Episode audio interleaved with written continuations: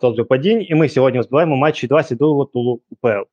Мене звати Данило, я адміністратор телеграм-каналу Конструкція, який ми заслужили.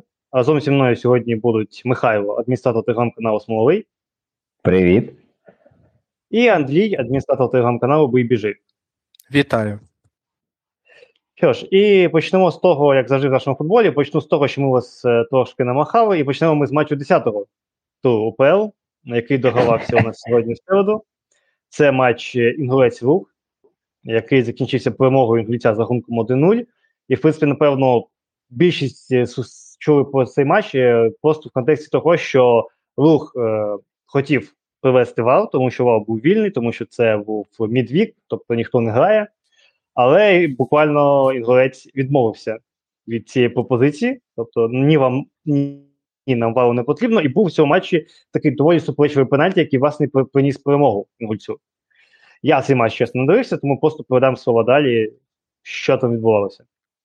Ну, там відбувався типовий матч УПЛ, коли дві команди, яким відверто страшно грати з м'ячем, а намагаються вирішити, кому все ж таки доведеться це робити. І саме тут е, рух нап'ялив шкіряні шортики, шкіряні кепочки, як це зазвичай буває, різне приладдя для отримання результату взяли в руки, куди там можна ще їх взяти. А і в підсумку ось ця типу домінація, там понад 60% володіння, конвертувалася лише в 6 ударів руху за матч.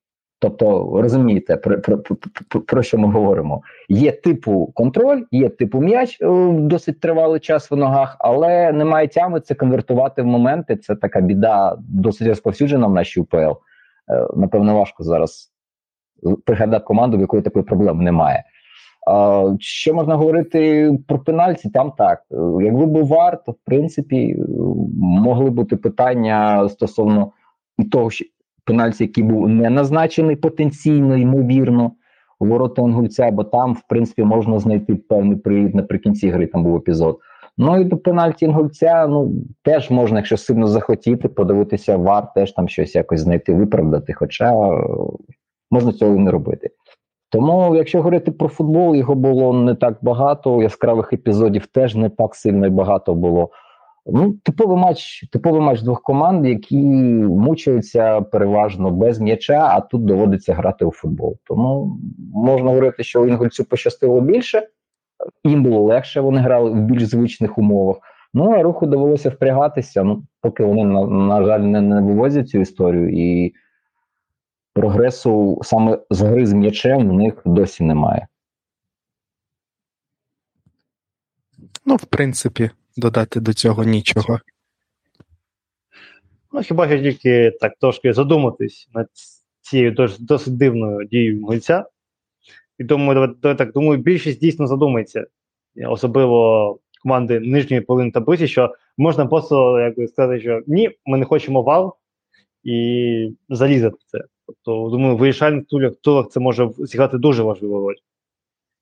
Що ж, е, закінчили ми з цим е, по позиції команд після зіграних, і ми будемо говорити вже по факту цього туру, щоб потім двічі не повторювати, що там сталося з інгульцем і з рухом. І, власне, цей тур відкрився матчем Колоса проти Зорі. Е, Зоря перемогла 1-0. Це було так за, за допомогою Володимира Брашка. Тобто там був, звісно, дуже такий, я б сказав, технічний удар. Тобто це не був якийсь суперсильний удар. Але ось те, як він пробив, тому що так здавалося, що він м'яч почав летить у лівий кут, а він пішов правий. Тобто так дуже технічне виконання, і волонець, знаєте, просто вже така дія голкіперів, коли вони просто капітулюють перед цим м'ячем, тобто все. Здаюся, більше нічого не можу. Але, ну чесно, я так трошки дивився, і я не помітив, щоб крім цього, зоря створила аж настільки щось небезпечне. Тож, може, я щось пропустив, але от у мене Та таке важне. В принципі, ні, ні, був був епізод. Ти пропустив один момент. Там в Русина він е, досить непогано накрутив захисників, вбив дальні кут, і там Волонець реально врятував. Тобто, так з гри більш-менш. Ну, ну, ось один момент точно можна пригадати. Русин реально міг забити гол. А так варто говорити лише про картки, про потенційно можливі другі жовті картки. Якщо, наприклад, у зорі е, друга жовта Снурніцу, ну як і перша жовта, тут без питань, то, наприклад, Ковалівка, колос там Золотов мав теж видалятися за другу жовту картку. І тут ось мене дуже часто вбиває така непослідовність, коли дійсно схожі епізоди майже один в один, порушення, які тягнуть на картку, але картки немає. І це неймовірно бісить, неймовірно дратує, коли з гри в гру майже не знаю, в кожному турі. Кожен майже арбітр УПЛ приймає дуже багато таких контроверсійних рішень, в сенсі, що а, два максимально схожі епізоди в різних команд. Але в одній команди одне трактування, в іншої команди інше трактування. І так відбувається майже на рівні системи. І ось те, що вар в нас є навіть в більш складних епізодах, є недоступним на більшості матчів. Ну це це лише псує всю всю загальну картину, і для на, на поліпшення очікувати важко. Якщо про гру згадувати, то там все все досить е, звично підходить майже опис попереднього поєдинку. Е, в цьому, правда, трошечки менше через вилучення зоря втратила більш якісний контроль над грою м'ячем загалом, бо вилучення сталося десь в районі 54-55 хвилини. Але треба відзначити, що саме після вилучення навіть в зорі було більше ну, гостроти, важко це сказати, але ну, давай скажемо на пів моментів. Е, це вчергове доводить, е, що українським командам ну набагато легше грати навіть в меншості на контратаках, ніж в повних складах, і долати насичений захист, розривати там десь на півфлангах, розігрувати якісь комбінації, намагатися позиційно розхитувати суперника. Тобто, знову повторюємо одне й те саме з туру в тур від гри до гри що величезні проблеми в грі з м'ячем у всіх без винятку команд УПЛ, навіть е, у зоря, якої зараз всі вау, прям дуже захоплюються. Тут ну тут тут дуже важко сказати, що це ось прям суперфеєричний матч, і навіть до вилучення в рівних складах, що зоря прям виглядала командою. От на голову сильнішою за Дніпро, на голову сильнішою, на дві голови сильнішою за Динамо і там ледь не в найкращий, найякісніший футбол, граючи за Шахтар. Тобто тут е, все таки перебільшення, як на мою думку. Більш-менш такий типовий матч. Ми раніше дуже часто говорили про Дніпро 1 що вони так здобувають перемоги, але ці перемоги вони такі досить е, звично незвичні. Тобто, буває, що команда ну не награє аж так на супер щось таке видатне, але при цьому перемагає то зоря так само вона не зіграла супервидатний матч, але вона перемогла. Ми ми, їх з ним поздравляємо. Вони борються вже за друге потенційне місце, досить, скажімо так, вже очевидно. Це не просто якась фантазія. Тому вітаємо, бажаємо їм удачі. Цим цікавіше буде дивитися на завершення чемпіонату.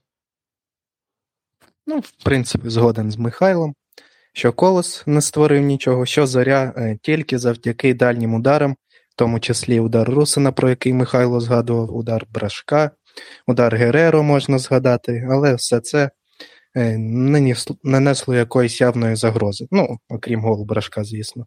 Так, хочеться привітати Брашка з цим голом, привітати команду з перемогою і з заслуженим, цікавим закінченням чемпіонату.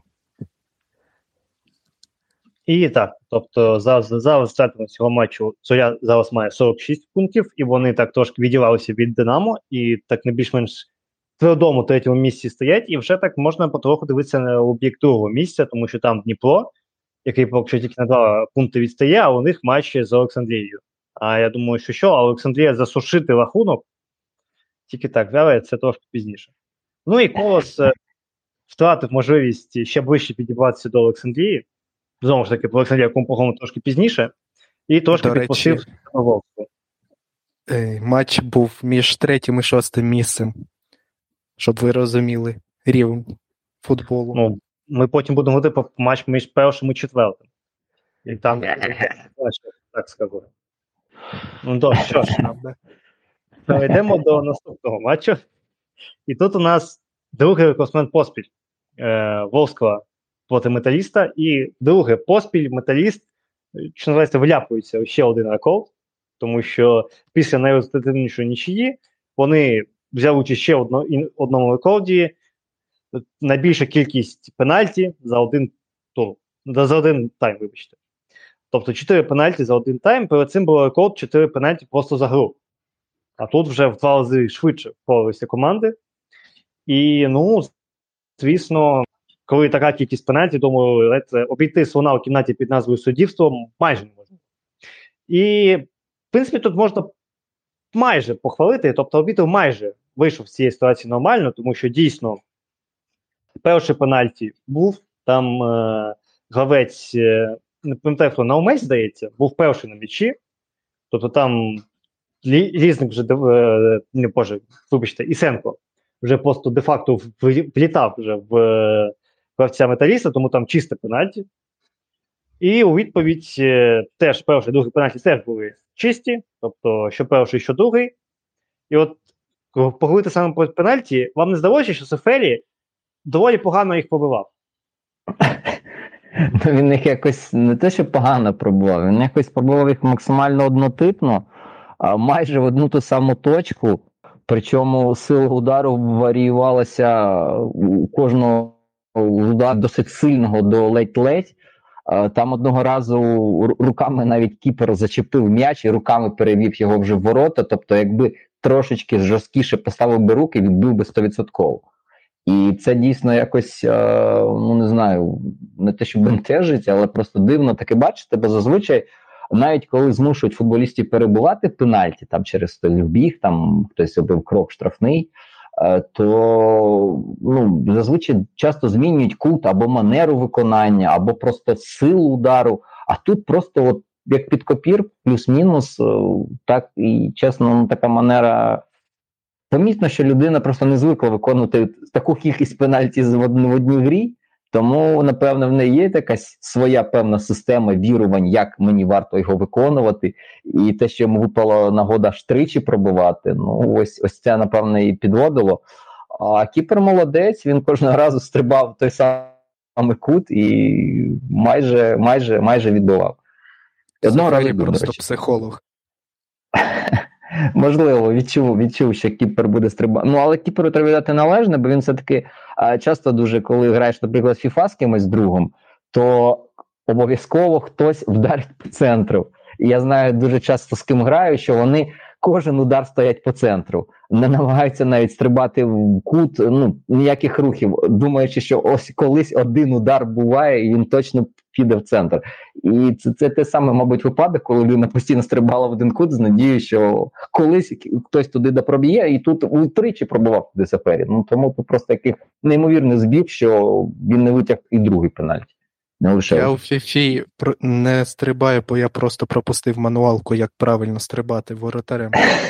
Ну, от бачиш, напевно, хто хтось з моїх друзів так само не не, не, не знають, тому стоять просто до останнього і сподіваються, що я просто захочу по центру вдарити на фан.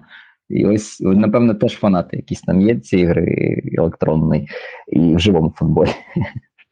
Тобто, в принципі, те, що мені подобається, що за Фелі, от це ось новомодна, скажімо так, е, система побиття пенальті, яку я тільки нещодавно ну, дуже став популярною, що от футболіст повільно йде до цього м'яча. Він йде, він е, дивиться на голкіпера, він крадеться. У мене питання: ти що е, на здобич якусь полюєш? Ти там е, хочеш ося спугнути? Ні, ти тут маєш бути, ти ти маєш вдарити сильно. Яка сила удару, якщо ти йдеш там зі швидкістю 3 км на годину? Це мені просто здається дивним, тому що і перший, і другий пенальті, тобто третій вже покраще, третій він поклав ідеально в кут. Тобто, третьому Єлмов стебай не стебай, там дуже о, саме виконання було файне. А перший і другий пенальті це були слабкі удари на більш-менш е, е, вигідній висоті для голкіпера. То вони навіть плюс-мінус в одну пішли. Просто в першому випадку, я так розумію, Йомов просто був не надто впевнений, просто руки так трошки м'яко поставив. А в другий раз він вже був більш певний, і там вже руки не про, не прогнулися. А після цього був другий, третій пенальті, точніше, і ну, третій пенальті це просто важа. Третій пенальті це просто ну, важова важа, там пенальті не було і близько. Там була гра в м'яч, після якої гравець Волск вирішив пасти, а суддя вирішив, от ми перед записом жартували, акція 3 плюс 1. Ну, якщо вже 3 є, ну що тут четвертий вже, ніхто і не помітить. І ось... це, Це як на це як на ринку, коли приходиш купити там, не знаю, горішків якихось чи щось таке, що продається стаканами, наприклад, то потім ще хтось ж меню докидає тобі. Ось оце, напевно, щось таке схоже. І ось ти правильно відзначив цю манеру пробиття з паузою, з затяжкою. В чому прикол цієї паузи? Прикол цієї паузи в тому, щоб розвести кіпера і м'яч в різні кути, тобто дочекатися, коли кіпер а, робить явний очевидний рух в якийсь кут і вдарити в інший. І бачачи те, що м'яч постійно літить в один кут, і кіпер летить в один кут, просто виникає питання: а на хіба тоді всі ці понти, нафіга ця пауза, оцей крок незрозумілий, якщо зрештою ти не розводиш кіпера, а б'єш саме в той кут, де кіпер. Оце мене трохи насторожило. Бо техніка техніку, але в цьому в цій техніці має бути якась мета. Тут мета не зрозуміла, бо м'яч в тому самому куті, де кіпер. Ну, це знаєш, це як він подивився мануал, що треба йти повільно, але на що це робити, він так і не подивився. Тобто він, знаєш, першу частину він вивчив і пішов швидко так бити. Тобто, а що там треба якось розводити, щось чекати, це вже його не цікаво. І після цього одразу ж полетів і третій гол. Там вже, я не знаю, що сталося, металіст, як розумію, тупо кинув грати, і на 45 плюс 3 е, Волска займала більшість у останній третій, буквально вже у штовхнівському майданчику. Там, якщо здається, навіть 5 в 4 було. Тобто там 4 е, оборонці металіста, і просто там Волска просто розірвала всі можливі зони перегрузила все, що тільки можливо, і там Феліпе просто вже розстріляв Півмолова. Так на мене, Там ось, стався геніальний пас Кляра. Мега геніальний пас. Да. Просто. Він- це, це, він- це щось типу Модрича. Да. Це вже щось типу Модрича, звідки з з кроса вже туди, знаєш, до зірок, бо реально пас е, якісний виконав, і чувак, той вже бразильцю не залишалося майже нічого, крім як просто вдарити на силу.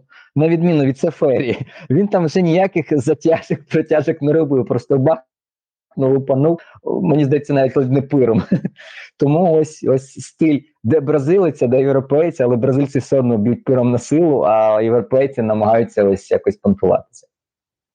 Ну і можна тільки похвалити, напевно, Євмолова, тому що от в цих двох матчах, так, не скажеш так з, часто про Кіпу, який пускає 8 м'ячів за два матчі, що в принципі його можна трошки так навіть з оптимізмом і похвалою виділити. Це так, знаєте, дуже так е, багато чого хвалить.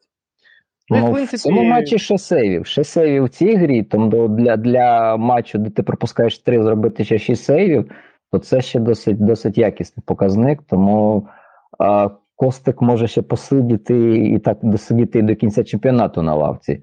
А ось, звісно, в минулому матчі там була повна фігня, бо там Верес завдав о, площину. А, до речі, так, Верес завдав площину 9, тому віднімаємо скільки? 5, 4, ну 10 сейвів за дві гри при восьми пропущених. Ну, не надто феєричний показник, але дійсно могло бути трошки більше. Тож його відзначаємо. Ну і металіст відіграв е, тільки один м'яч. Це був Фоманюк вже під самий самий кінець зустрічі. І, в принципі, ну, щоб казати про цей матч, дійсно, третій пенальті, як на мене, це дійсно дуже сильно психологічно давить. Тому не можна відмітити, що була, те- була помилка суддів, яка мала вплив на, на цей матч, але в кінці кінців, ну, чесно кажучи, Волска дійсно виглядала більш якісною командою. Тобто, можна сказати, що трошки-трошки можна говорити про те, що Волска з цього крутого піке, в яке воно, яке, в яке вона війшла, десь там в початку середині сезону, вона вже виходить. Тобто три перемоги поспіль, це так трошки вже вселяє оптимізм. Що принаймні вони вже не влітають. Це вже добре. Ну і зараз трохи менше про кризу говоритимуть, бо всі реально накинулися на скрипника, ой-ой-ой, ай-яй-яй. А тут так такими де з такими темпами, що враховуючи, як грає Олександрія, то ще можна зачепитися і за п'яте місце. Тобто, майже не все таки погано, і сезон настільки жахливий, як про це говорили ще, наприклад, місяці, та які місяці, тижні три тому. Та-да. Після останньої нічиї чи поразки, що там в них було перед серією перемог. Дві, дві нічі по 0-0 в них було. Ой, ні, обманюю, обманюю вас. В них, в них була поразка 0-3, і до цього була нічийка 0-0. Тому, в принципі, результати на той момент не, не, не говорили про те, що вони можуть залишатися реальним контендером на п'яте місце. Що ж, і в принципі так, за, за результатами цього матчу Волска набрала 29 пунктів, і вони тільки на 5 відстають від Олександрії. Тому з е, таким 1-1-0-0 Олександрією, в принципі, їх якось наздогнати, чому б ні. І, А от металіст, звісно, рекордів поназбирав, але ось е, в зоні виліту, в зоні стиків, він так все глибше і глибше там занулюється. І ось вони мають 19 пунктів, і от вони зараз 14, 14, і не знаю, за якими вони показниками обходять рух, який вже в зоні виліту на 15-му. Але ну, треба буде дуже-дуже постаратися, щоб щось виправити, тому що дійсно трошки сумно. Що ж, е, наступний матч був Велес е, Минай 1-1. Я цей матч не дивився, тому одразу передаю слово в студію. Класичний матч для Минає. В контексті їх стилю це був просто цукерочка, можна сказати, в контексті їх стилю. Шаран, як зазвичай, свої команди поставив їм стандарти. Е, вся небезпека зі стандартів. Весь матч стандарти, стандарти, стандарти. Верес ну, відповів ударами Блізніченка, який якраз здається з третьої чи з четвертої спроби таки пробив Кіпера. Ну там трохи не догледіли його в опорній зоні. Ну, результат можна сказати, що справедливий, але Минай, як на мене, був набагато ближче до перемоги. Ну, щоб ви розуміли, в Минаю створено 5 бікченс моментів, тобто вищих за 0,2 XG. Це можна говорити не те, що круто, це прям мега-космос, бо по 5 бікченс моментів не створюють навіть Динамо з Шахтарем, не говорячи вже про Дніпро і Зорю. Ну, Це це говорить, що команда все ж таки не не даремно свій хліб їсть, і Шаран теж не, не працює не, не просто так, е, а для галочки, як деякі у нас спеціалісти цим займаються.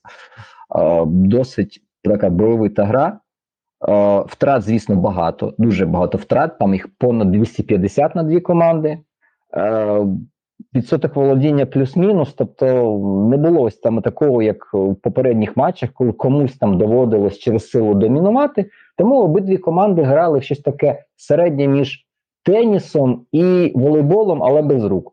Тобто одна спробує, інша спробує, одна спроба, інша спробує. Таких ось суперзатяжних якихось пауз, коли одна команда прям е, захоплює ініціативу, там хвилин 10-15 тисне, потім інша. Такого немає. Обидві команди досить е, е, так е, ділили м'яч рівномірно. Одна поатакує, ніхто нікому не заважав так сильно атакувати. Але просто Минай дійсно стандартів не зробляв досить багато. Таких моментів ну, самих кутових, наприклад, там було лише чотири. Але майже кожен цей кутовий він закінчився ударом. Там три удари після кутових. І це вже показник не те, що крутий, це показник мега крутий. Тому відзначаємо, хвалимо Минай за те, що за що ми зазвичай хвалимо. Тобто, все все те, що в них було, воно в них залишається, вони з цим йдуть. І це це досить круто. Тобто немає ось таких от приколів, як в деяких спеціалістів щось там видумувати, розуміючи, що це воно не видумується, і до цього немає ніяких умов. Вони грають свій футбол за своїм стилом. В них виходить е, те, що вони хочуть зробити максимально якісно, і не беруться за те складне, що вони розуміють, що вони не зможуть осилити. На цих останніх словах, так знаєте, ми трошки трошки дивимося на одну команду. Дали з... подумати, який супертренер. Так, це. А а відповідь на це ми дамо в кінці випуску. Слухайте до кінця. Що ж, і на цьому можна закінчувати. Е, один-один, як я казав, і імена із Велесом це буквально сусіди за турнірною таблицею. Велес має 21 пункт і на 13 місці. Минай має, має 22 пункти, він на 12 місці. У них все попереду, тому якось сильно це аналізувати я не бачу великого сенсу. Що ж, ми переходимо, напевно, до найбільш очікуваного матчу, напевно, кожного туру, ну, ну, точніше, кожного циклу УПЛ. Як у нас це? Перший коло. коло, От, я згадав слово коло. Класичний Динамо Шахтар і, ну, що сказати. Чесно кажучи, ті, хто дивився футбол і якось думав, що відбувається, думаю, не дуже здоволені тим, що було на полі. Так, е, Тому що навіть якщо подивитися на склади, Тобто, коли Шахтар виходить з парою е, Джурасик Степаненко, а Динамо виходить з парою Сидорчук е, Андрієвський, можна плюс-мінус уявити, який стиль гри вони бачать. І що буде відбуватися на полі. І те, що ми побачили до першого голу, а це було скільки 20 хвилин, Да. не дуже, ну, десь там 20 хвилин, так. То ну, Шахтар щось намагався. От буквально от е, я дивився матч і якось коментував з другом, що Шахтар ніфіга не міг зробити. Тобто він з флангу на фланг, з флангу на фланг. Я кажу, ніфіга не може зробити. І от я закінчив цю фразу казати якраз в той момент, як коли Степаненко зробив той удар. Я буквально кажу, що ніфіга не може зробити, через секунду йо-майо. Це ось буквально було так. Звісно, гол, е, який ми зараз обговоримо, він трошки так е, показав, що буде відбуватися на полі. Тобто Шахтар відійшов назад, дав їй так, трошки переодягся у форму інгульця якогось. Тобто він став шахтарем з міста Петрово і грав за результатом. І ось саме ось цей гол, от що скажете, наскільки це повинно нещавити, наскільки це нещастя і так далі. Ну, якщо чесно, сказати щось хороше про кіпера, коли з такої дистанції залітають м'ячі, причому, ну, дивись, бувають такі голи, дійсно, ось удар в дев'ятку з такою шаленою підкруткою, суперпотужний там. Це Роберто Карлос. Пам'ятаєте його легендарний гол зі штрафного французом, здається, коли е, там було таке вірусне відео, коли м'яч там ледь на 10 метрів об, о, о, минає стінку, а потім вух і ниряє в кут. Ну тут такого і близько не було. Тобто цей удар не можна назвати якимось таким складним феєричним. Він летів майже туди, де стояв кіпер.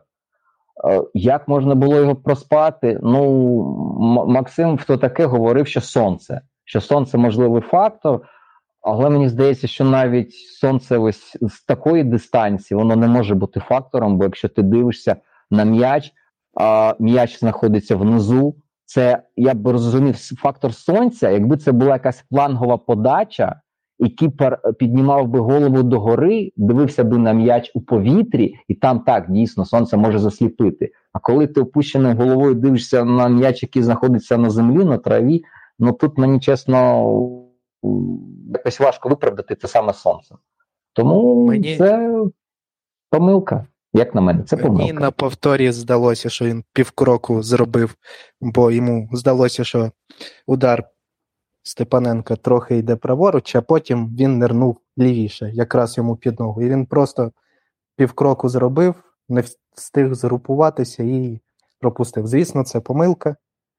Тут Ось саме так. Ось саме питання більше до групування, тобто того, як він намагався цей м'яч відбити. Мені здається, що навіть якби він не падав, а там якось ногами розкарячувався, не знаю, чи, чи чимось так, то в теорії могло бути. Саме ось, ось це мені здається, саме було базовою помилкою. Ось те, як він групувався, складався і намагався прилягти, щоб якось м'яч фіксувати, відбувати.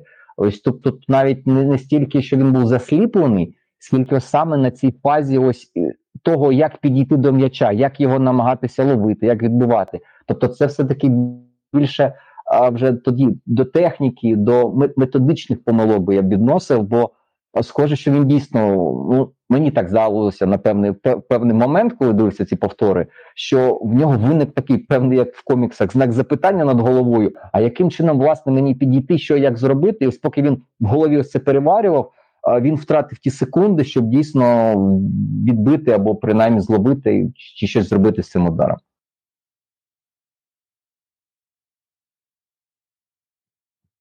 Данило. Там ще фактор, що, як на мене, ще дуже е, серйозну роль відіграв, що Траоле, от якщо ви помітили, то Траоле так трохи пригнувся, і він міг, він міг думати, що якось Траоле від, відрикошетить. Ну, як на мене, так, це помилка того, що він банально не думав, що з такої дистанції будуть бити. Це був такий гравець, як Степаненко. Це досить дивно, тому що у Степаненка навіть є досвід забивати е, ударами за меж штрафного у класичному. Але чомусь я так розумію, що він просто не повірив, що не буде бити і ще й влучить. Тобто він був майже впевнений, що там або в когось влучить, і там буде рикошет, або взагалі не полетить. Ну так, звісно, Шахтарю трохи пощастило, але потім, що відбувалося на полі, вони дали Динамо можливість е, грати першим номером, іноді вони, звісно, прибрали, так? Тобто іноді навпаки Динамо ставало інгульцем. Але так насправді е, це була історія, що обидві команди грали плюс-мінус у те, що грають зазвичай проти них. Тобто, це була досить така сумна історія. Тобто, е, я ще не пам'ятаю того класичного, в якому обидві команди хотіли грати другим номером. Тобто, так, останні роки була склалася така тенденція, що е, Динамо грало другим номером, щось намагався бігати в контри, а Шахтар там е, робив облогу і щось намагався зробити. Це було найбільш популярно, наприклад, за Хацкевича. І, в принципі, так було. Іноді були навпаки, і зазвичай це мета команди, яка грала другим номером, вона здобувала позитивний для себе результат. Тобто, або не програвала, або, якщо пам'ятаєте, було одне класичне, коли Шахтар якраз таки заганяли, і вони перемогли там на що на 90 плюс Коваленко там забив. Ось тоді було таке класичне, коли якраз таки Шахтар був так трошки гіршою командою на полі, але вони тоді так класично виграли. Це було одне з небагатьох класичних, які вони взагалі в той період взяли.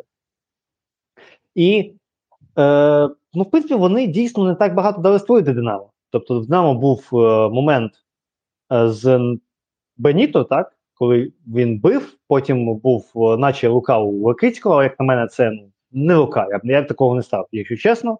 І потім ну, я б теж не став. Так, і ось це добування Волошина майже впритул. Але знову ж таки, це знаєте, це ось такий бігчен з одного боку, а з іншого боку, Трубін, якщо весь навіть вже був в тому куті. Тобто він вже там був і бити в падінні, при тому, що голкіпер перед тобою, це треба бути ну, дуже-дуже майстерним і досвідченим гравцем, щоб якось його переплавити в інший кут, якось перекидати. Ну, такого досвіду не було, тому знаєш, це, це такий наче як G великий, наче момент е, небезпечний, а Трубін там вже був. Тобто, ну, якби та там... сама історія є з ударами Шахтаря. З тобою цілком погоджуюсь.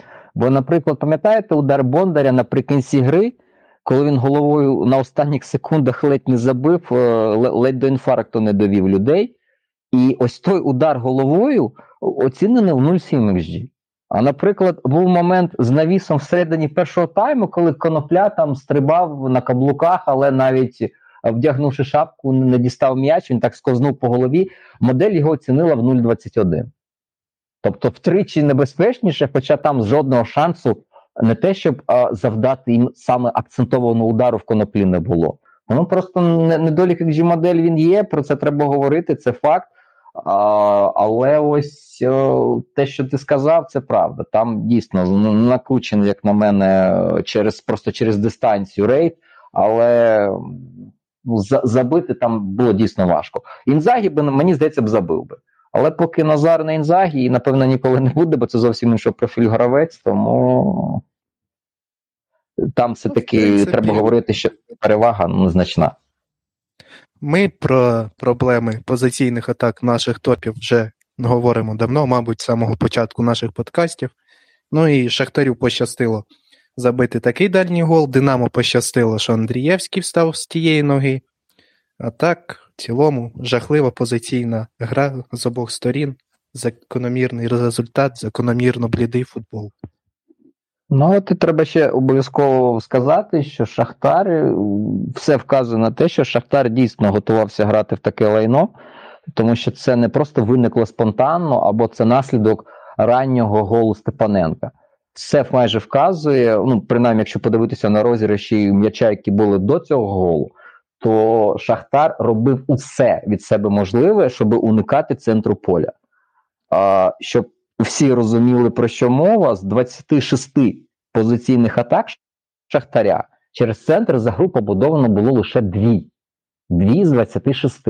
Решта прийшлася на фланги. Ось ці постійні зміщення Бондаренка та Судакова, а, Джурасика того самого на прийом на фланг. Це ось саме про те, щоб уникнути можливого перехоплення, можливих втрат в центрі поля. І ось така побудова говорить, що ну розумієте, Шахтар, навіть коли він намагався е, брати м'яч і його контролювати, вони все одно уникали центра. І ось це говорить про те, що така досить боязка стратегія була обрана, і вона не була випадковою. Бо якщо подивитися на ігри Шахтаря проти ну реально крутих команд типу Реалу, то там схожа історія. Всі розуміють, що в центрі можна напоротися на тиск, нам можна поротися на чиюсь ногу, і в одну-дві передачі вас розріжуть, вийдуть вічнають, вам заб'ють. Тому в цей, цей матч Шахтар він намагався грати від початку ось такий досить обережний футбол.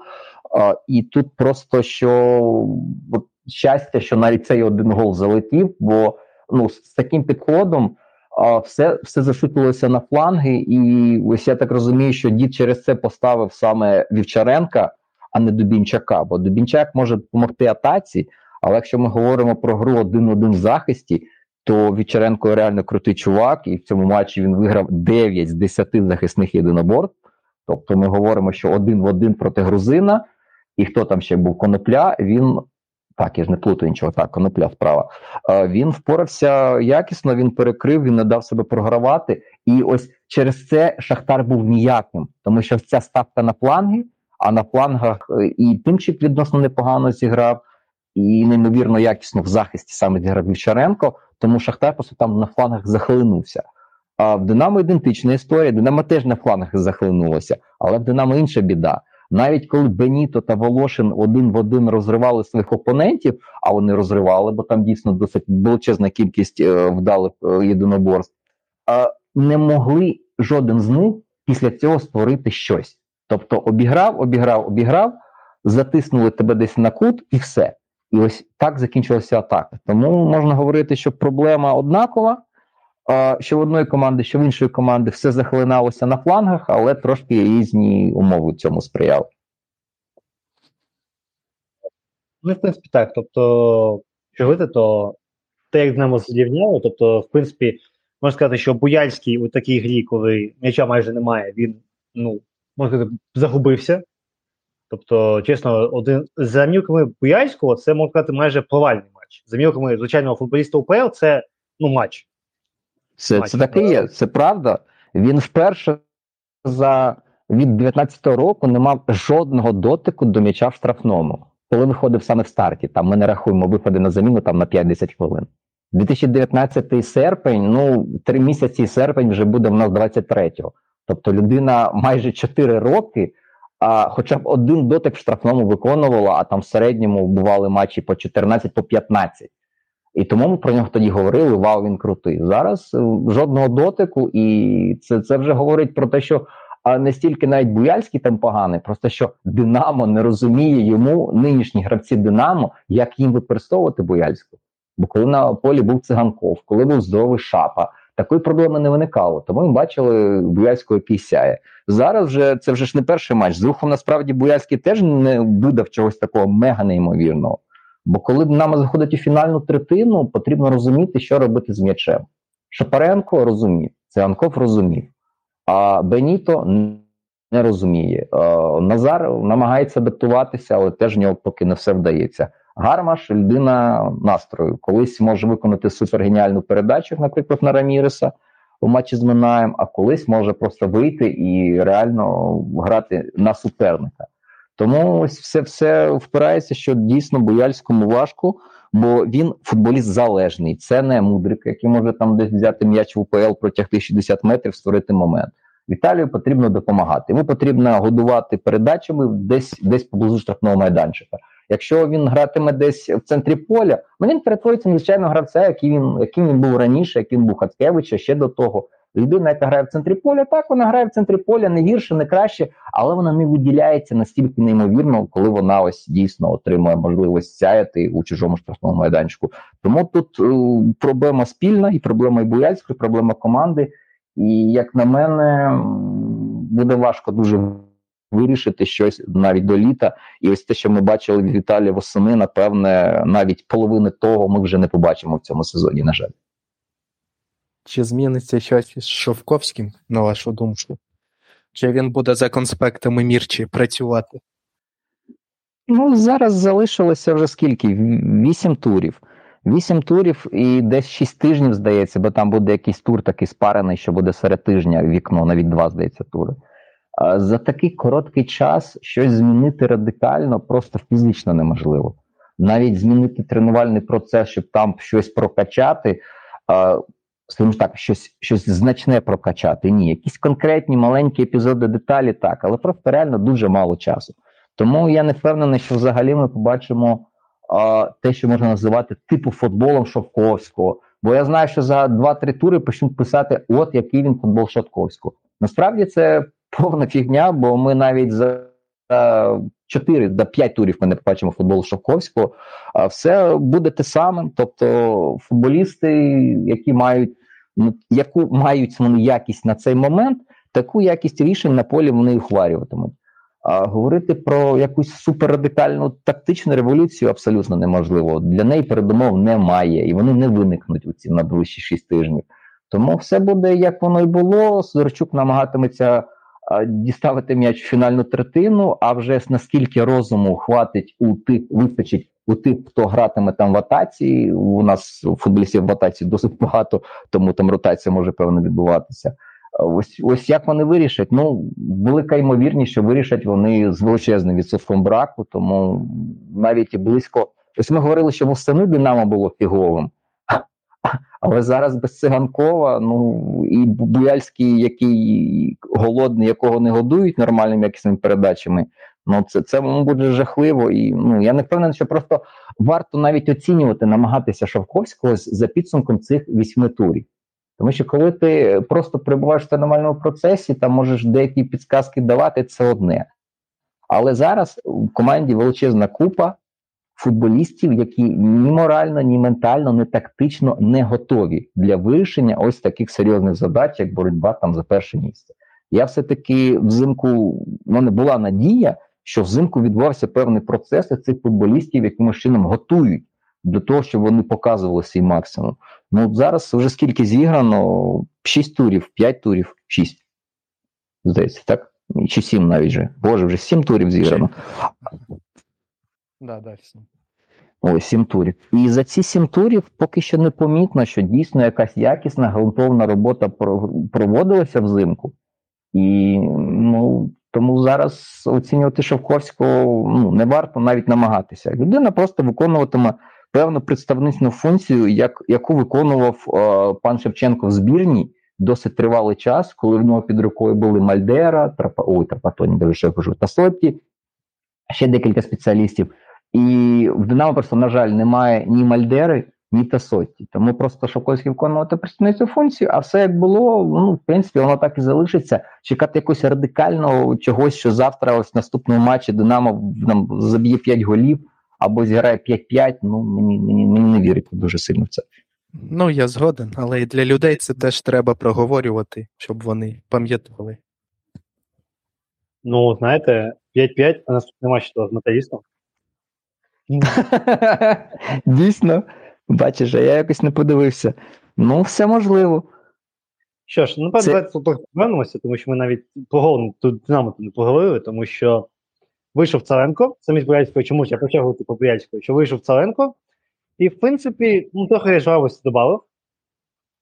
І ну, зробив одразу два хвилин, два хвилини собі. Взагалі так трошки сказати, що Романов у цьому матчі він трохи пісив. Трошки якісь непослідовні в нього були були рішення, чесно кажучи, чи то мені так здавалося, чи от боротьбу з боку гравців Шахтаря він так свистів, але якось вибірково. Тобто, от три рази Шахтар зіграв грубо, він свиснув.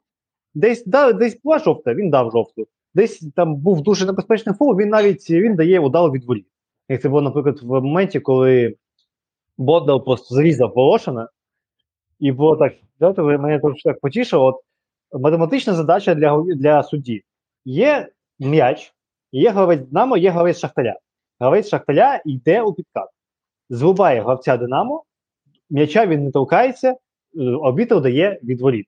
Увага питання: що в підкаті робив гравець Шахтаря? Ось це, ось це, ось це супер. І Ось радий, що ти про це сказав, бо мене це теж дуже сильно а, бентежило, тому що а, що він міг в тому епізоді побачити? Якщо він бачив виконаний чисто підкат, то чому м'яч тоді покинув поле? Якщо підкат виконаний чисто, і якщо ти його виконуєш чисто, то відповідно ти граєш в м'яч. Якщо ти граєш в м'яч, то ти зіграв в м'яч. І ось тут я просто чесно, ну я знаходився від цього епізоду в метрах, напевно, 15, ну, можливо, 16. Це було прямо перед моїми очима. І в мене дуже сильно в той момент підгоріло, неймовірно сильно підгоріло. Я навіть матюкався, здається. Ну там всі навколо матюкалися. А, І ось більше мене ще збурило навіть не це. Окей, ти зробив там підкат, але чому жовту картку Бондар не отримав за те, що потім а, почав вже відверто бичити? Ось це ось це мене не зрозуміло. Це максимальна спортивна поведінка. В НФЛ за це дають покарання в 10 ярдів, за два ось такі епізоди тебе вилучають з гри. Ну, ось саме коли ти, наприклад, е, робиш тачдаун і починаєш захисника там дражнитися, танцювати навколо нього, там або навіть надто емоційно радіти. Е, зараз в НФЛ там дуже багато сперечається з цього, типу, чи чи на надто це, чи типу, ту там де ця межа, де можна радіти, а де оце де вже знущання йде. Тобто в цьому епізоді було типу відверте знущання. Людина зіграла в ноги, вона мала розуміти, що вона зіграла в ноги, але вона підходить, починає бикувати, і ось це мене ну просто нереально завело, враховуючи те, ну як Бондар цей матч поводив, просто теж я був там, тому я чув майже кожне слово, бо е, автика там досить класна. І кожен свисток, кожен епізод, Бондар першим прибігає піна з рота просто в людини. Реф, реф, реф, жовта, жовта, а де жовта? І так весь матч. Кожен свисток, піна з рота, реф, реф, реф, жовта, жовта. І тут, коли ти реально провинився, і ти мав отримувати за це картку, Е, ти підходиш до іншого гравця, починаєш його чмирити, зверху стоїш, кричиш щось там на нього. Ну це ну це реально виглядало настільки просто огидно. А про мораль гравця просто не хочеться про це навіть говорити, тому що там немає моралі в цього гравця. Ти весь матч кричиш, бігаєш, дайте жовту за будь-який фол. Тут ти сам порушиш, розумієш, що ти не правий, але тобі пощастило, очі очі Романова дивилися, напевне, на трибуни, де була величезна купа жінок. Не знаю, що це пов'язано але на цьому матчі жінок реально було більше ніж чоловіків. Персоналу там було типу персоналом, і ось того персоналу жіночого було чомусь набагато більше. І мене реально це дуже сильно зачепило. Я про те писав, говорив скрізь, де тільки міг. Ось така поведінка гравця. Ну вона просто це ось такий е, ракицький еталонний а, ось ту першу каденцію, коли він був в шахтарі. Ось така якась не ну ось просто я не знаю словами нормальним без матюків а, описати, але це дуже негідна поведінка. Мені здається, що навіть а, в деяких колективах свої власні футболісти, такі як Степаненко, наприклад, вони мали підійти, дати підсрачник і сказати, чуваче, закрий рота. Але ну напевне така ментальність команди, напевне, така в них психологія ще від від тих часів, коли там дід працював. Ну але це просто так виглядало настільки жахливо, настільки просто огидно. Ну не знаю, це це, це, це, це, це дуже неприкольно, коли ось ти неправий. Е, Те, що ти неправий, тобі хтось каже Окей, ти правий, типу, і ти починаєш цим пишатися якимось чином. Ну не знаю, мене мене це дуже сильно обурило. Взагалі, в цьому матчі було багато з цих ситуацій, тобто, поки той же Назалина, який там буквально за декілька хвилин після чемпіонату випив по ногам Саленка, от просто от е, людина бігла, бігла, ого, там навіть міг там. І близько не було гри в м'яч зовсім. Тобто людина нагло просто підчепила людину в ногу, і це було не просто так зачепив, а от таке враження, що він навіть замахнувся ногою, типу, як наче грати по м'ячу, якого там не було. І це теж ну. Ось ну, я не можу чесно зрозуміти, не можу виправдати. Ви бляха чемпіони, типу там потенційно. Вам всі сраку цілують. Ви, типу, там 40 мільйонів заберете. Е, у, На каналі Сепанта кожні 5 хвилин розповідають, які ви Барселона. І ви ось так просто себе поводите, ви ось так граєте. Ну мене чесно, це неприємно якось дивує, вражає. Якщо ось зараз ви тут в такі, то яким ви будете в Європі, як ви будете там країну представляти, що ви будете там демонструвати? І ось ну можу сказати, що в мене в певний момент виникла якась симпатія до Шахтаря, після того як він українізувався. Але, скажімо так, коли зникли такі контроверсійні персонажі, типу е, типу Марлс, якого Марлс, типу Тайсона, то просто коли з'явилися українці, молоді гравці, які почали вводити Судаков, Бондаренко, я на них дивився і дійсно бачив, що це непогані футболісти, які досить непогано підготовлені, які дещо вміють, які навіть матчі з реалом можуть видавати хоча б там 5-10 хвилин, досить хороших.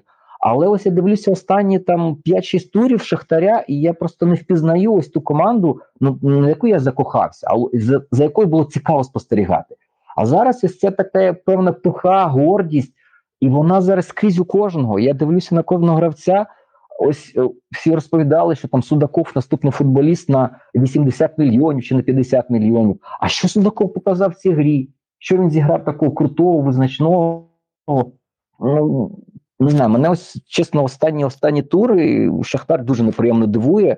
Ось реально така певна пиха з'явилася, і я не впевнений, що в цьому сезоні можливо вже цього вистачить, враховуючи, як там грає Верес, що грає Зоря, що грає Динамо. Але якщо вони ось таким а, ентузіазмом всередині почнуть новий сезон, то тут просто реально лише суперпоперенемічність інших може дозволити їм знову зайняти високу позицію. Цей Ну, в монолог принципі, можна окремо. Знаєш, Вирізаємо і так окремою вставкою робимо. Що ж, Нову програму так, робимо. Ага. Я маю так. Що ж, і от е, після цього Царенко заробив е, той штрафний, і я навіть щодо цього згадував, що блін, а колись Андрієвський вмів бити. Тобто всі далекі-далекі, дуже темні часи. Я це згадав в тому контексті, що був там момент, що Андрієвський отримав м'яч і якось так вийшов ідеально між лініями. Пам'ятаєте, от була перша лінія Шахтаря, друга лінія Шахтаря, от по центру був Андрієвський, у нього було хвилин 5, ну, боже, секунд 5 на прийняття рішення, і він віддав щось незрозуміле на Тимчика. Щось незрозуміле майже там в ноги цьому. Е, боже, хто там у них зліва грав, чесно. Лівому з е, Матвієнко, тоді ще не зліва грав, або це вже було після замін. В кожному разі. Віддав майже в ноги захиснику. І я думаю, блін, він же тоді, він же міг пробити, він же вміє добре бити. І от цей штрафний, він підходить до м'яча, і ми там просто. Я весь матч просто його критикував, чому світ стоїть, чому він ще на полі. Я кажу, що все. От зараз він забуває все, все прощаю. Він е, там просто основний оповник збірної буде, все, просто наш герой. І от він це кладе, і я такий, Ну, добре. Ну, я так розумію, тебе. Ну, я вибачаюсь по Андрієвським за всі погані слова, які я у нього сказав, майже всі. От той пас все-таки мав давати нормально. І де-факто так обмінялися голами. Тобто, що одні забили так трошки курйозний гол, так і у нас. Е, ой, я сказав, у нас все. Ми разом з циганником закенцелять все. Ганьба. Ганьба. От, тобто, от. І в Динамо був якийсь трошки курйозний гол, тому що прямі голи зі штрафних, я розумію, пішли разом з циганковим. Я вже так думав, що там наступні голи зі штрафних у Динамо я там побачив, не знаю. Коли циганков повернувся на пенсію, або коли я мов. Так, не обманюй людей. Буяльський забив металісту наприкінці минулого року, теж красивим ударом. І, і Ванадже забив тоді ось е, скидка, це умовно кажучи, можна точно, назвати. Ну, рахуй так, рахуй штрафний теж. Все, я себе сам закупав, то побачив. Ну і таке, знаєте, добре. Матч, який мав закінчитися нічию, тому що все до нього йшло, що це нічийний матч рівних команд. Тому ось так і закінчився. І з ми цього матчу нарешті з ним закінчимо. Е, Шахтар Фух. трошки підпустив до себе Дніпро і має 53 пункти. І а Динамо трошки, трошки не відігналося від Олександрії і відстала від, від зорі, маючи 41 пункт. Тобто за боротьба за там, чемпіонство вже можна забувати, коли, якщо у нього хтось згадував. І ось е, така навіть ситуація. Що ж, переходимо до наступного нашого ігрового дня, і тут був матч ПФК Львів проти металіста 19-25. І це, що я хочу сказати, от що з Львовом? Що у них кавою? Що вони зробили так в цьому житті? Тому що ну такі моменти були. Ну, ось той момент, коли ось е, я не пам'ятаю, чесно, я вже позивав прізвище, коли людина побивала майже от з 11-метрової позначки, і нікого не було. Проти після шикарної комбінації нічого не вийшло. Забиває, е, побиває повз, і металі, а металіст просто бере і забиває. От нічого, знаєш, Матч, матч імені Ростислава Русина. Принципі, окрім того моменту Львова, про який ти згадав, ну, на обидві команди нічого і згадати, окрім проходів Русина, як він розібрався спочатку з лівим захисником Львова, віддав просто у воротарський майданчик і там з метра забили. Як другий гол забив після сольного проходу чотирьох обіграв, здається, на фланзі, теж прострілив майже на пусті ворота, там набіг. Капіну, здається, не пам'ятаю. Так, так, Другий Капінус. е, Да. Другий це взагалі, я взагалі не зрозумів, куди весь захист Львова дівся. Тобто там Капінус просто біг і нікого не було. Там просто там, не знаю, там 30 на 40 квадрат був, ні жодного гравця Львова. Тобто, знаєш, там Капінус воно вже біг такий, а де вони? Може, вони всі в мене за спиною. Де гравці? Там просто Львів, Львів підніс просто склався. Це дійсно так. е, От ми казали, що от ще рано Львів холонити, от вони ще матчі з очними, так мовно кажучи, конкурентами. І от вже перший, перший пішов, очний конкурент. І ну, хто, хто щось ще хоче сказати про цей матч? Ну, про Русина можемо сказати, що чувак реально видав за останні тури на моїй пам'яті найбільшу кількість спроб обведень 15 штук. Ну, вдавано було 6, але все одно цього вистачило для двох асистів.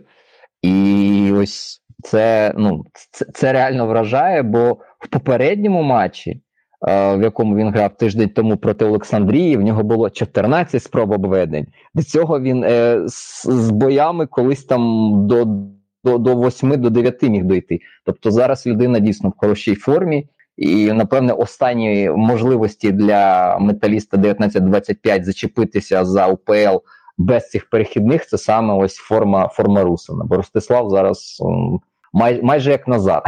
Тобто, це вже дійсно людина, яка може допомагати своїй команді і отримувати збивати результат. І ну там просто більше таких супер яскравих індивідуально гравців і важко виділити. Тому зараз зараз все від нього залежить, і він він у зусилля команди, сподівання команди своїми зусиллями виправдовував. Ну і так, і за результатами цього матчу е, металіст 19-25 набирає. І зараз, боже. Е, набирає 25 пунктів, і вони так трошки відриваються від зони стиків, вони на 4 е, пунктах від Вереса. А Львів е, все далі має ті сумні 13 пунктів, і все все сумніше і сумніше у, них все стає. Але ну, комбінація дійсно іноді непогані. Тому хоч, хоча б це можна відмітити. І наступний матч, і я б сказав чесно, що це, напевно, один з найцікавіших матчів туру був. Це Окраса, Кривбас окраса туру. Кривбас проти Чорноморця. По-перше, нарешті я побачив сенс вкладатися у крутий дизайн е, клубних е, автобусів, щоб ви приїхали до Кривбаса і чітко виглядали на фоні. Тому що, от нарешті, от, щоб не було соромно поїхати до, до Кривбаса додому і не виглядати там якось жалюгідно. Тобто вкладайтесь в дизайн, і ви будете круто дивитися у кривому розі. І по матчу, ну, звісно, трошки е, респекту коментатору, який мав коментувати е, Бадібангу проти Дібанги. Це дійсно дуже дуже великий великий тут для нього був. Я це просто можу тільки поважати. І от, звісно, дуже круто відіграв Чорноморця на мене. Тобто, от е, я тут перед цим трошки хвалив Референка, але і тут він дуже добре себе показав. Ну, не просто І дуже так, добре, неймовірно добре. Ну так.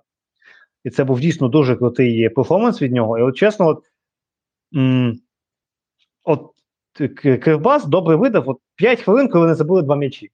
От два м'ячі вони вибилися, начебто забили два м'ячі, і одразу ж пропустили. Тобто вони на 5 хвилин включилися, і от як тільки Лоньов забив другий, вони всі назад, назад у стабільний свій стан повернулися.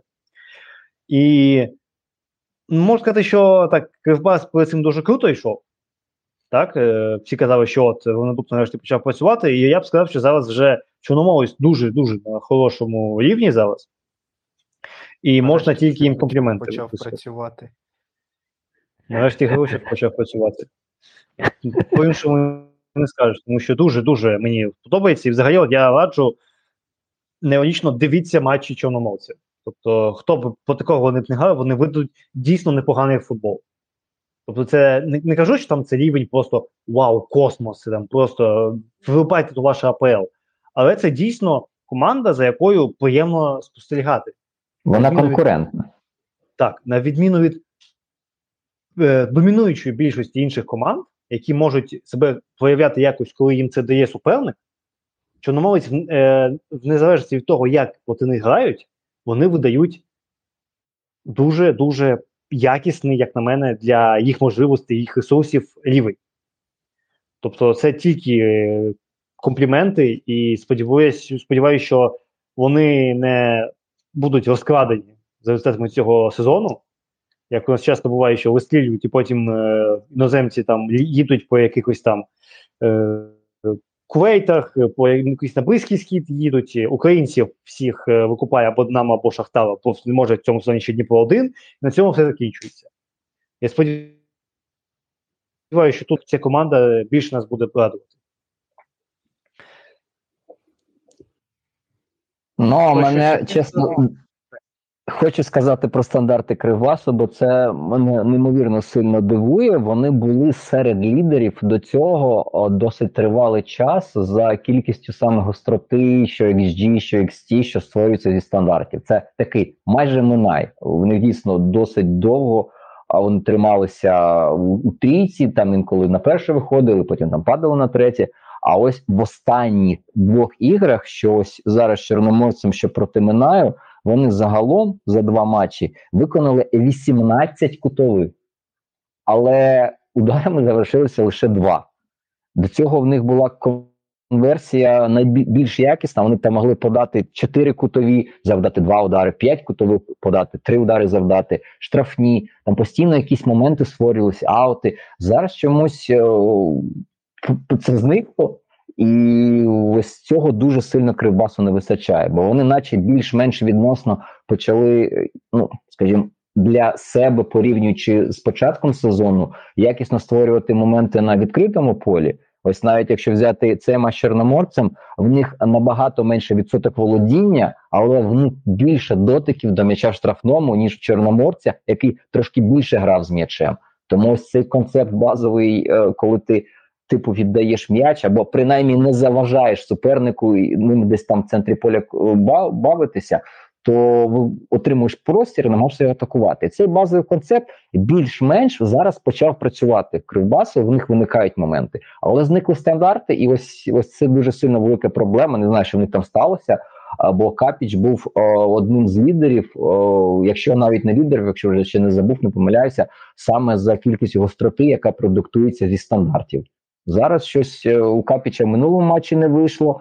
Його навіть по ходу гри е, від стандартів відсторонили. Тобто він починав їх виконувати, подавати, потім е, бах, і типу не було. Зараз е, його здається в цьому матчі він пропускав е, і виконували вже інші люди, але все одно якості цих стандартів жодної. І ну без без стандартів зараз УПЛ дуже складно. Тому минає в них є проблеми з усім можливо, там потроху десь там, десь там, але стандарти їх вивозять.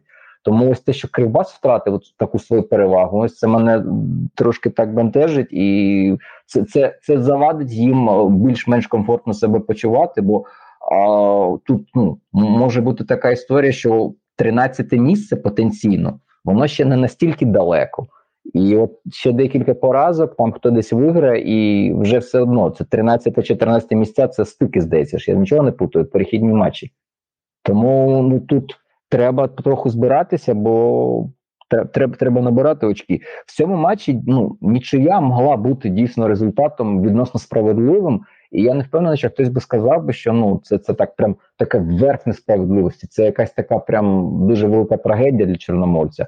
Але ось без стандартів, мені здається, Кривбас е, не буде почувати себе спокійно в решті турів, тому потрібно щось з цим робити. Ось це відзначу. І так, тобто, за результатами цього матчу Чорноморець набрав 23 пункти. І мені, звісно, дуже так болісно дивитися, що така дуже крута команда, вони майже вже ось. Вони йдуть на лінії цих стиків, тому сподіваюся, вони ще беруть пунктів і трошки повище заберуться. А Кривбас має 28, як ти казав, то в принципі до 13-го місця 7 пунктів. Так, Це здається, наче багато, але ну, два тури не дуже вдалі, і все вже трошки так не виздають. Тому це залишилося, звісно, 8 турів. Це не те, щоб дуже багато, але ну, деякі рокіровки можуть відбутися, тому всіляке може бути. І переходимо до останнього ігрового дня. Тобто, сьогодні е, сьогодні у нас був перший матч це СК Дніпро 1 проти руху. І Андрія вже і так шукають фанати Дніпра, тому сьогодні я приймаю на себе цей тягар. І я скажу так, що от Дніпро почав е, дуже були дуже примітивні ідеї, але вони працювали. Тобто вони подивилися, хто ну, хто є у е, Луха. У Луха є правий захисник Кітела. О, давайте будемо бити, будемо бити в нього. Все там, всі перегружали. Та на тому правому фланзі е, майже всі атакуючі гравці Дніпра були там. Вони там проривали і що далі робили? Вішали. У нас є довбик, ми на нього вішаємо. Все. Один раз, один раз вони спробували, як на мене, щось зробити, зміститися в центр, і вони зробили пенальті. Крім цього, ну майже нічого нічого не відбу... е, не було такого оригінального від Дніпра. І це проходило, тому що вони тримали м'яч під контролем, і рух, е, всі спроби руха вийти, це було якісь там одна одна діагональ, дві діагоналі, їх хавали. І тобто, це була кількість, яка не могла дати якість, тому що якість цих діагональ була не дуже. Після цього Дніпро вирішив, що все. Діло зроблено, 27 хвилина, 2-0. Рух нічого не зможе зробити. І вони вирішили, а давайте будемо як Динамо. А давайте віддамо руху трошки м'яча. Вони віддали їм трохи м'яча, і як результат, от, е, мені дуже сильно напрягає, що що всі просто кинулися на того нещасного Макса Валофа. Просто всі так, знаєте, схопилися за Валофа, що от він цьому винний. Тобто я там читаю пабліки Дніпровські, то все там, просто Валев це злодій номер один у цій всій ситуації. Давайте подивимося на просто на моменти. Можете там включити, е, вимкніть запис е, матчу на сетанті або там ще щось. Наприклад, перший гол, який забув Талес. Щоб подивитися, там Талес, е, коли ця атака тільки починалася, Талес з тим м'ячем повернувся майже, ну, майже, він повернувся до, до своєї частини поля. Потім він розвернувся, віддав на кого, на лівого захисника, це хто там був. Напевно, це був Бреннер, напевно, за позицію. Або Бреннер, або Довгий. І він просто побіг. А Піхальон, який весь цей час був з ним, він е, почав, наче на побіжці е, зранку. Він там щось побіг, і далі йдеться діагональ. Діагональ, напевно, на Кримчука. Я забув прізвище, тому просто е, припущення. Так, Кримчук. І Салапій з. І там просто два стані захисники просто пішли за одним Кримчуком. Причому вони не страхували один одного. Там вони йшли один за метр від іншого. Як як вони там кого хотіли страхувати, я не знаю. Тобто там просто два стані захисники пішли подивитися, що там відбувається на фланзі. І тобто зона в е, цьому в житловому майданчику абсолютно чиста, Ні, нікого немає. І і там е, скидка. Ось я не зрозуміло, що чомусь, якщо кажуть, це був. Боже, хто це був? Це, напевно, був Салапієв, таке враження. Він віддав у центр. І в центрі був е, той самий Талес, який побіг весь цей час, а піхальонок був десь 15 метрів від нього. Десь там за за суддєю. Суддя побіг до епізоду швидше, ніж піхальонок, який, наче десь там е, за ідеєю, мав наче страхувати. Тобто, якщо він його не страхував, він мог його комусь передати. Кому він його мав передати, не знаю, тому що всі центральні захисники пішли питати у Кримчука, що там, як як там з погодою.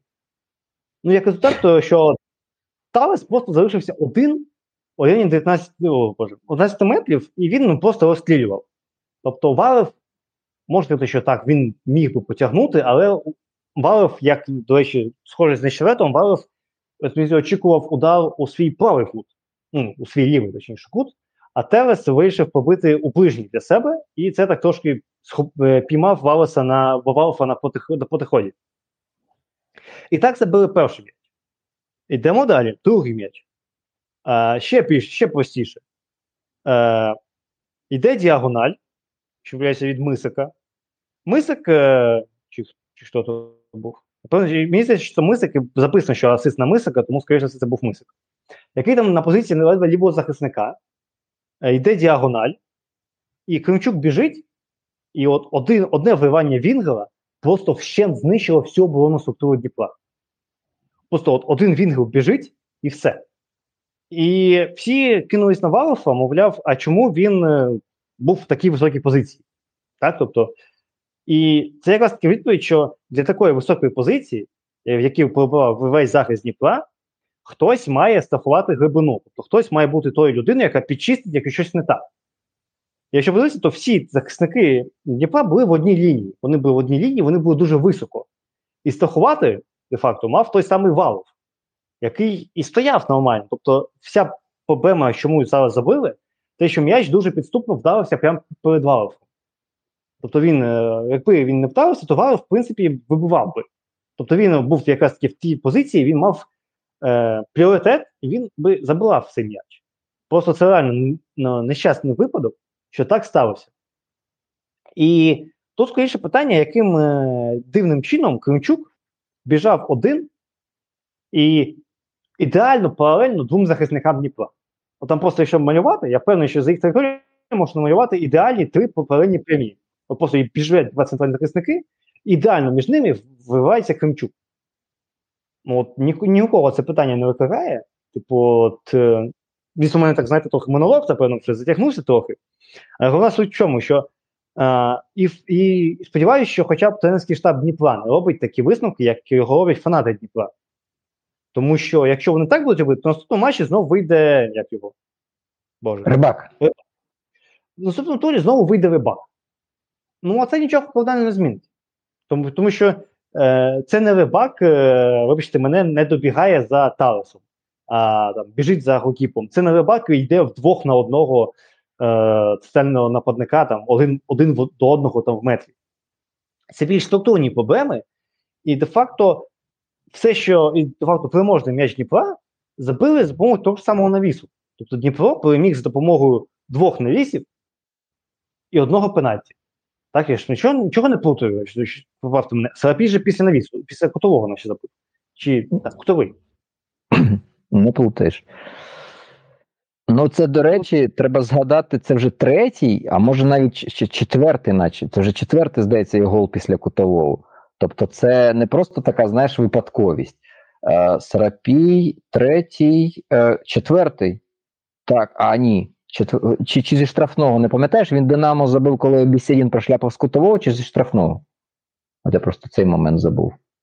Коли 3-0 Динамо програло. То був штрафний чи кутовий, коли Бісєдін його впустив? Ну, Чесно, коротше, коротше, чотири голи, оце четвертий гол Сарапія, і всі після стандартів.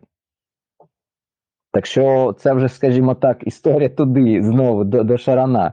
Е, І те, що прям трошки розповідав про Кривбас. Коли в тебе є стандарти, то принаймні це е, це така досить хороша штука для тебе, аби здобувати очки. Коли в тебе немає стандартів, як в Динамо, або в тебе Андрієвський забуває раз на рік, а потім раз на рік забуває Ванат, а ще раз на рік забуває Буяльський. А головою, коли в тебе є здоровенні Попов і Дячук, ніхто не забуває, то тут Сарапіє, треба, напевне, Динамо сватати вже Сарапія, бо в Динамо реально ніхто щось головою або просто там проштовхувати десь ногою із стандартів не може. І, в принципі, так. Тобто, те, що казав, що це матч ну, показав, що Дніпро має дуже дуже примітивний, дуже укорочений потенціал з дуже хибким захистом.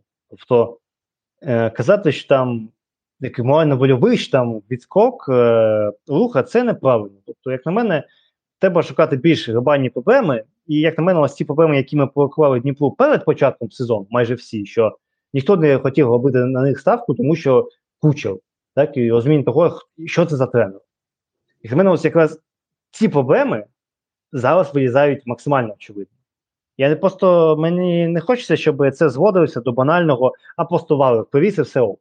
Тому що якщо думати, що валив, валив привіз і все ок, ви ризикуєте опинитися у дуже гнітючій ілюзії, що у вас все ок, от зараз ми цього розбійника валого виженемо, і всі заживемо у чудовому майбутньому.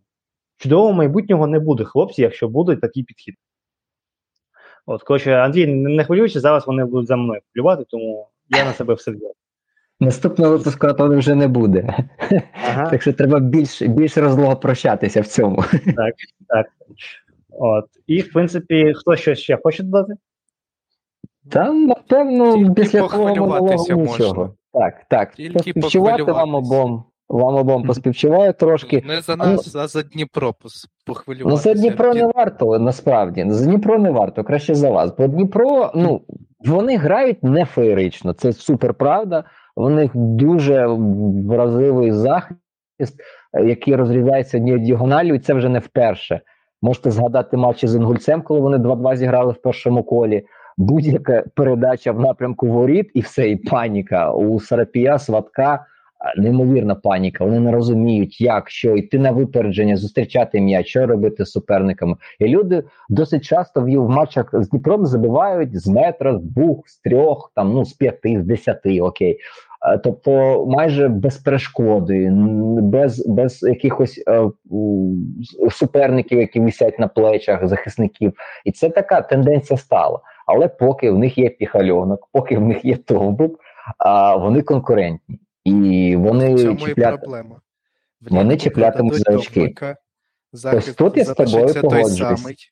Ось тут я з тобою цілком погоджуюсь. А забивати вже не будуть. І що буде як... в Єврокубках, що буде в чемпіонаті? Е, Приїдуть е, хлопці з Бразилії, з Аргентини, як це колись було в металісті, і будуть будуватися нова команда. А, Але для будівництва цієї нової команди потрібен явно хтось, хто не кучер.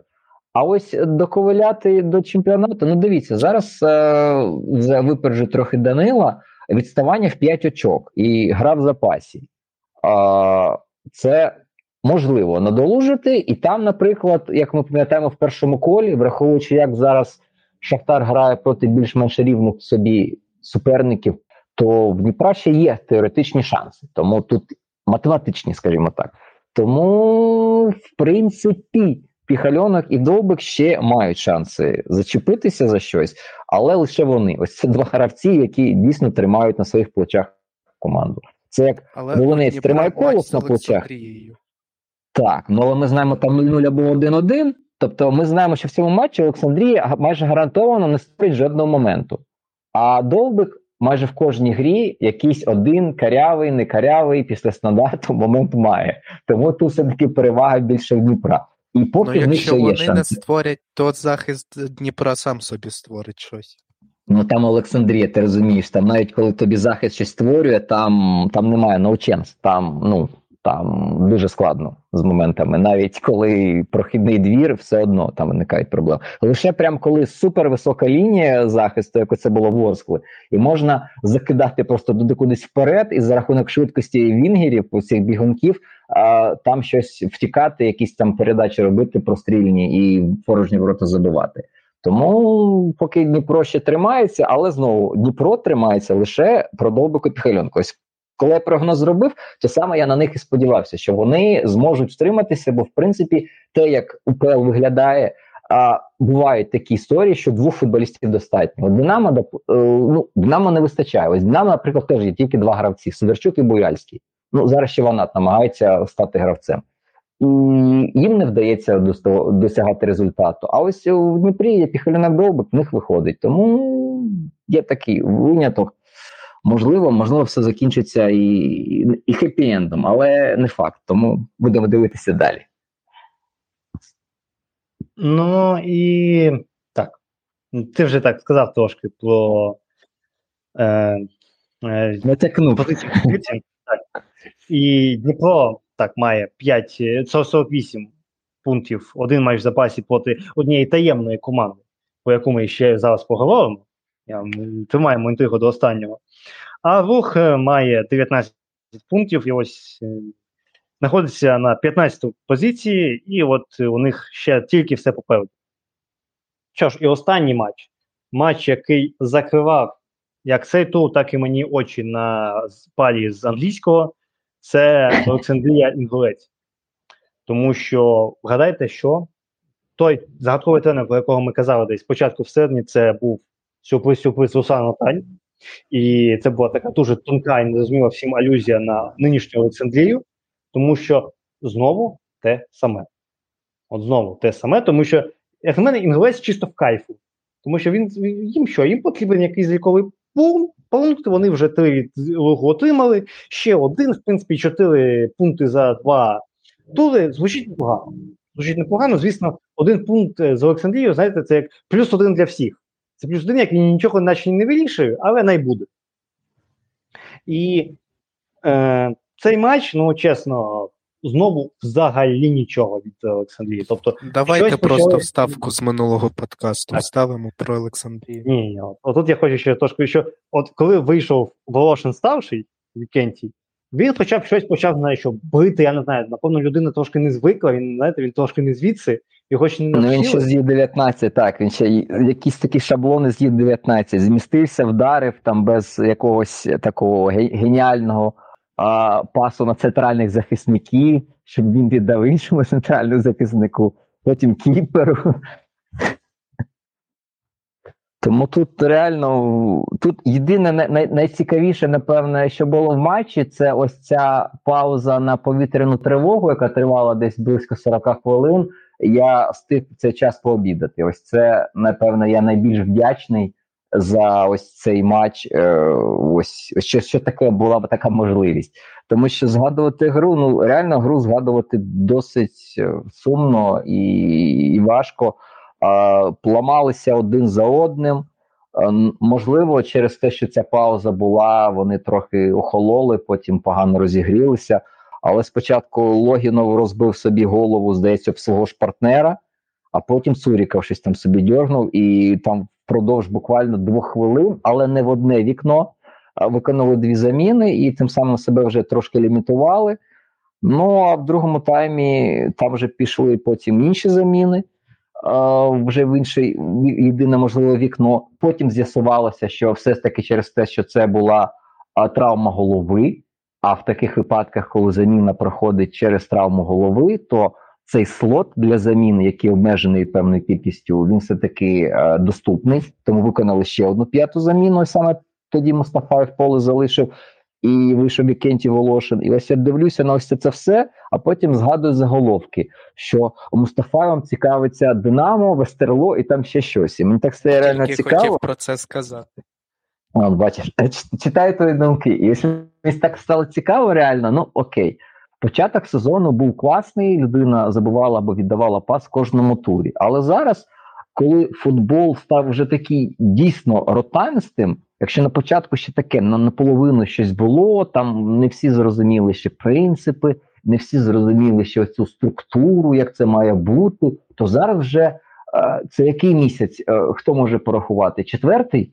І це вже закінчується четвертий. Ну окей, давай скажемо так: три з половиною, бо борота не. Тобто Людина працює з командою три з половиною місяці, вже пройшли збори, і тут уже можна трошки говорити. Це не ті шість тижнів, що будуть у Шовковського. Це треба теж проговорити і людям пояснити. Це ось Шовковського буде шість тижнів, і він ну не був керівником цього процесу. Він просто приймав в ньому участь. Ротань був керівником цього процесу останні три з половиною місяці. Але на полі воно поки що жодним чином не матеріалізувалося. А все, що зараз може виникнути, це або швидкість е, кожушка. Ось людина дійсно біжить в ВПЛ. Одна, напевно, з найшвидших саме ось з м'ячем, тому що просто бігти там багато хто швидко бігає. А ось він ну дійсно чувак, в сенсі, якщо отримає трошки простору і ривок, то він крутий. І навісика Літвінцева. Він там в останніх турах. А, ну, мене чес, чесно теж трошки це, це не що бісить навіть, а просто вже вже веселить, бо із туру в тур майже Калітвінцев лідер чемпіонату в турі за кількістю навісів. Я от сижу і думаю: окей, ротень стайл і навіси. І ось ну, де, де, де зв'язок? І тут знову черговий такий матч. Він максимально нудний, майже як матч Динамо Шахтаря, але там, хоча б якась така емоція була, там бичка від Бондаря, там якісь такі фоли, а, якась там жестикуляція між гравцями. То тут навіть цього так не дуже було, бо лише дві жовті картки, і в принципі таких пристрастей, що прямо аж кров закипала, такого не було. Тобто, якби грали б хвилин 30, я впевнений, щоб щось змінилося. Бо Сінгулець, як в матчі з Динамо вийшов, відстояв з цією стрійкою центральних захисників. Е, Так вони досі намагаються ось, ось цю формацію, ось, ось той імпульс, той настрій тримати, і набирають очки, в них все прекрасно. О, теж Макс то таке він рахував, то за останні скільки там 8 чи 9 турів а інгулець за очками третій зараз. Ну уявіть, де інгулець, де третє місце, але в останніх там 8 чи 9 турах інгулець на третій позиції. Тому вітаємо одних. А ось Олександрію, я чесно скажу, я не можу привітати.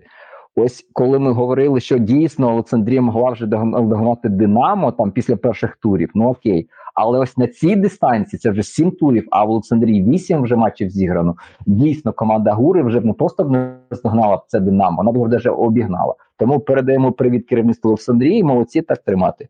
Е, Київ задоволений вашим рішенням.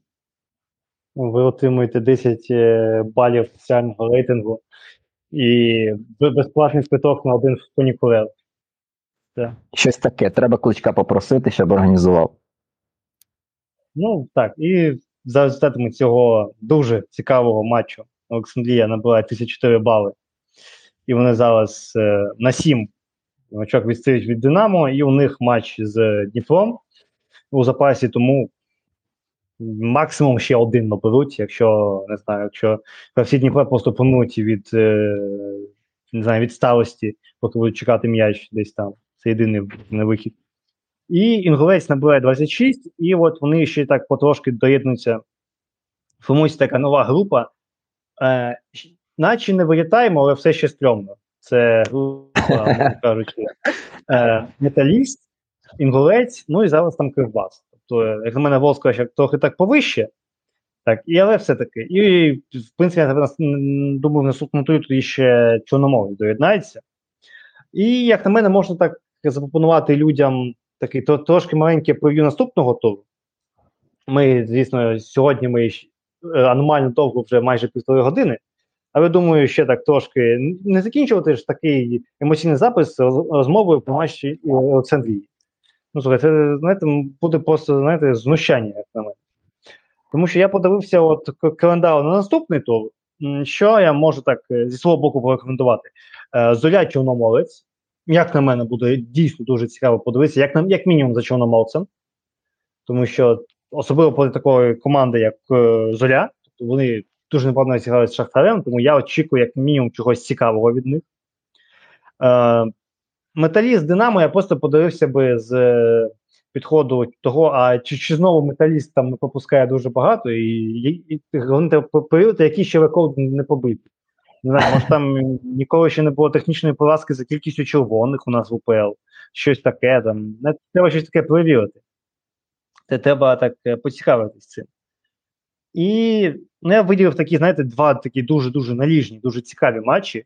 Е, ще, напевно, дуже такий екзотичний, але Велес Львів, тому що що ти посміявся? Це матч за 6 очок. Це матч за 6 очок. Це матч 6 очок. По-перше, по-друге, що Велес, е, так, за XG п'ята команда ліги, що Львів, будемо відверто, іноді дуже непогано себе демонструючи, не як команда, яка там просто катастрофічно вилітає. На мене Львів куди якісніше викидає, наприклад, ніж рух, іноді місцями. Тобто подивитися. І рух видає щось цікаве. Ну, головне правильні місця шукати. Тобто є такі, знаєш, е, ключові три матчі я виділив. Тобто, може, ви щось ще платити, тому що я б рекомендував оці ось три матчі дивитися. Металіст Але... Динамо? Ти порадив дивитися металіст Динамо? Ну, чисто, щоб рекорди. А, ну прикольно. Я я згадав, що наше улюблене УПЛ вирішило, що знаєте що, а давайте за два за два дні зіграємо всі матчі, ще й сотами, 12, 13, 14 година. Тому металіст Динамо і Велес Львів будуть грати в один той самий час. Тому, панове, пані і панове, Велес Рівне, е, ПФК Львів, ваш вибір. Потім, якщо що, на X4 подивіться металіст Динамо, якщо там буде якийсь рекорд. Рекорду не буде, не, не дивіться. От бачите, я порекомендував, а УПЛ самого людей врятувало. Дякуємо панам з УПЛ за такі дуже розумні рішення. А ні, для мене центральний матч, безумовно, це Кривбас Олександрія, бо це буде ось саме це ось як, знаєте, це як інь і янь, це як а, сонце і і місяць, це як не знаю, це як небо і, і земля. Команда, яка полюбляє грати без м'яча, і команда, яка обожнює грати з м'ячем у власному штрафному майданчику. І ось мені дуже цікаво на це подивитися, бо в мене є таке дуже солодке перечуття нарешті шоу, тому що в матчі Кривбас Олександрія Олександрія може стати Ворсклою, а Кривбас може стати Олександрією. Якщо це станеться, це буде е, дуже знакова і дуже, скажімо так, фахова оцінка ось тим зусиллям, які вже витратив пан Ротан зі своїм штабом, які, певно, він ще деякий час витрачатиме. Моя порада відпочити від УПЛ. Бо якщо саме УПЛ не популяризує футбол, ставить такі хороші слоти, то чому я маю щось радити з приводу нашого футболу? Відпочиньте, сходіть на природу, пограйте в ігри, почитайте, хоч щось цікавого зробіть, краще УПЛ. Ну, напевне, треба говорити, що наступного разу у нас подкаст на, на- навряд чи вийде а, після туру, а напевно, нам доведеться брати ще півдня в запас, щоб хоча б щось подивитися в запису, бо дійсно а, 29-го два матчі в годину, потім один в два, і потім ще два в третій. Тобто, це доведеться дивитися дві гри одночасно, а потім настане момент, коли ти дивишся дві гри одночасно, і починається третя. А потім буде момент, коли ти дивишся другий тайм одного матчу, і починається ще два матчі. Ну це А, просто все жах. А потім повітряна тривога, і матчі, які були раніше, граються зі злотами за всі разом. І ми маємо 5 матчів, які граються одночасно. І Ну, я... я- поки, на жаль, ніяк не можу наздогнати пана Михайличенка, який міг е, дивитися одразу на чотири монітори. В мене особистий рекорд це три матчі. А в додатку сетанти, потім ще відповідно Мегого, е, якась там щось, а це був матч Жирони циганковим. Ну але чотири це вже зовсім жах. Це вже просто ну, ну так не можна. Це вже це вже злочин проти проти проти над усіма над усіма учасниками цього процесу. Тому навіщо УПЛ так робить, не зрозуміло. А зараз немає єврокубкових всяких різних цих е, заходів. Зараз немає жодним чином а, поки що такої нагальної потреби грати в один час, тому що так передбачає регламент, бо останні тури, щоб там ніхто нікому не зливав, не домовлявся, не, не переставав грати, тому що там в паралельному матчі хтось зіграв. Але ось так чинити і накладати за 3 години 5 ігор, ну це просто неповага до тих, хто насолоджується або не насолоджується УПЛ сповна, а не лише дивиться там один матч на тур, а то навіть просто обмежується оглядом. Що ж, думаю, на такій позитивній ноті, що ми все ж таки ще покритикували наших е, силих, сильних світу футболу, можна, напевно, закінчувати. Думаю, це буде рекордно довгий е, під наш запис. І що ж, дякую всім, хто нас послухав. Е, коментуйте, що ви думаєте з приводу цих легендарних розкладів матчів, що ви думаєте з приводу того, що ми сказали про матчі, з чим згодні, з чим не згодні. І чи хочете ви слухати такі наші більш-менш короткі рев'ю щодо турів, які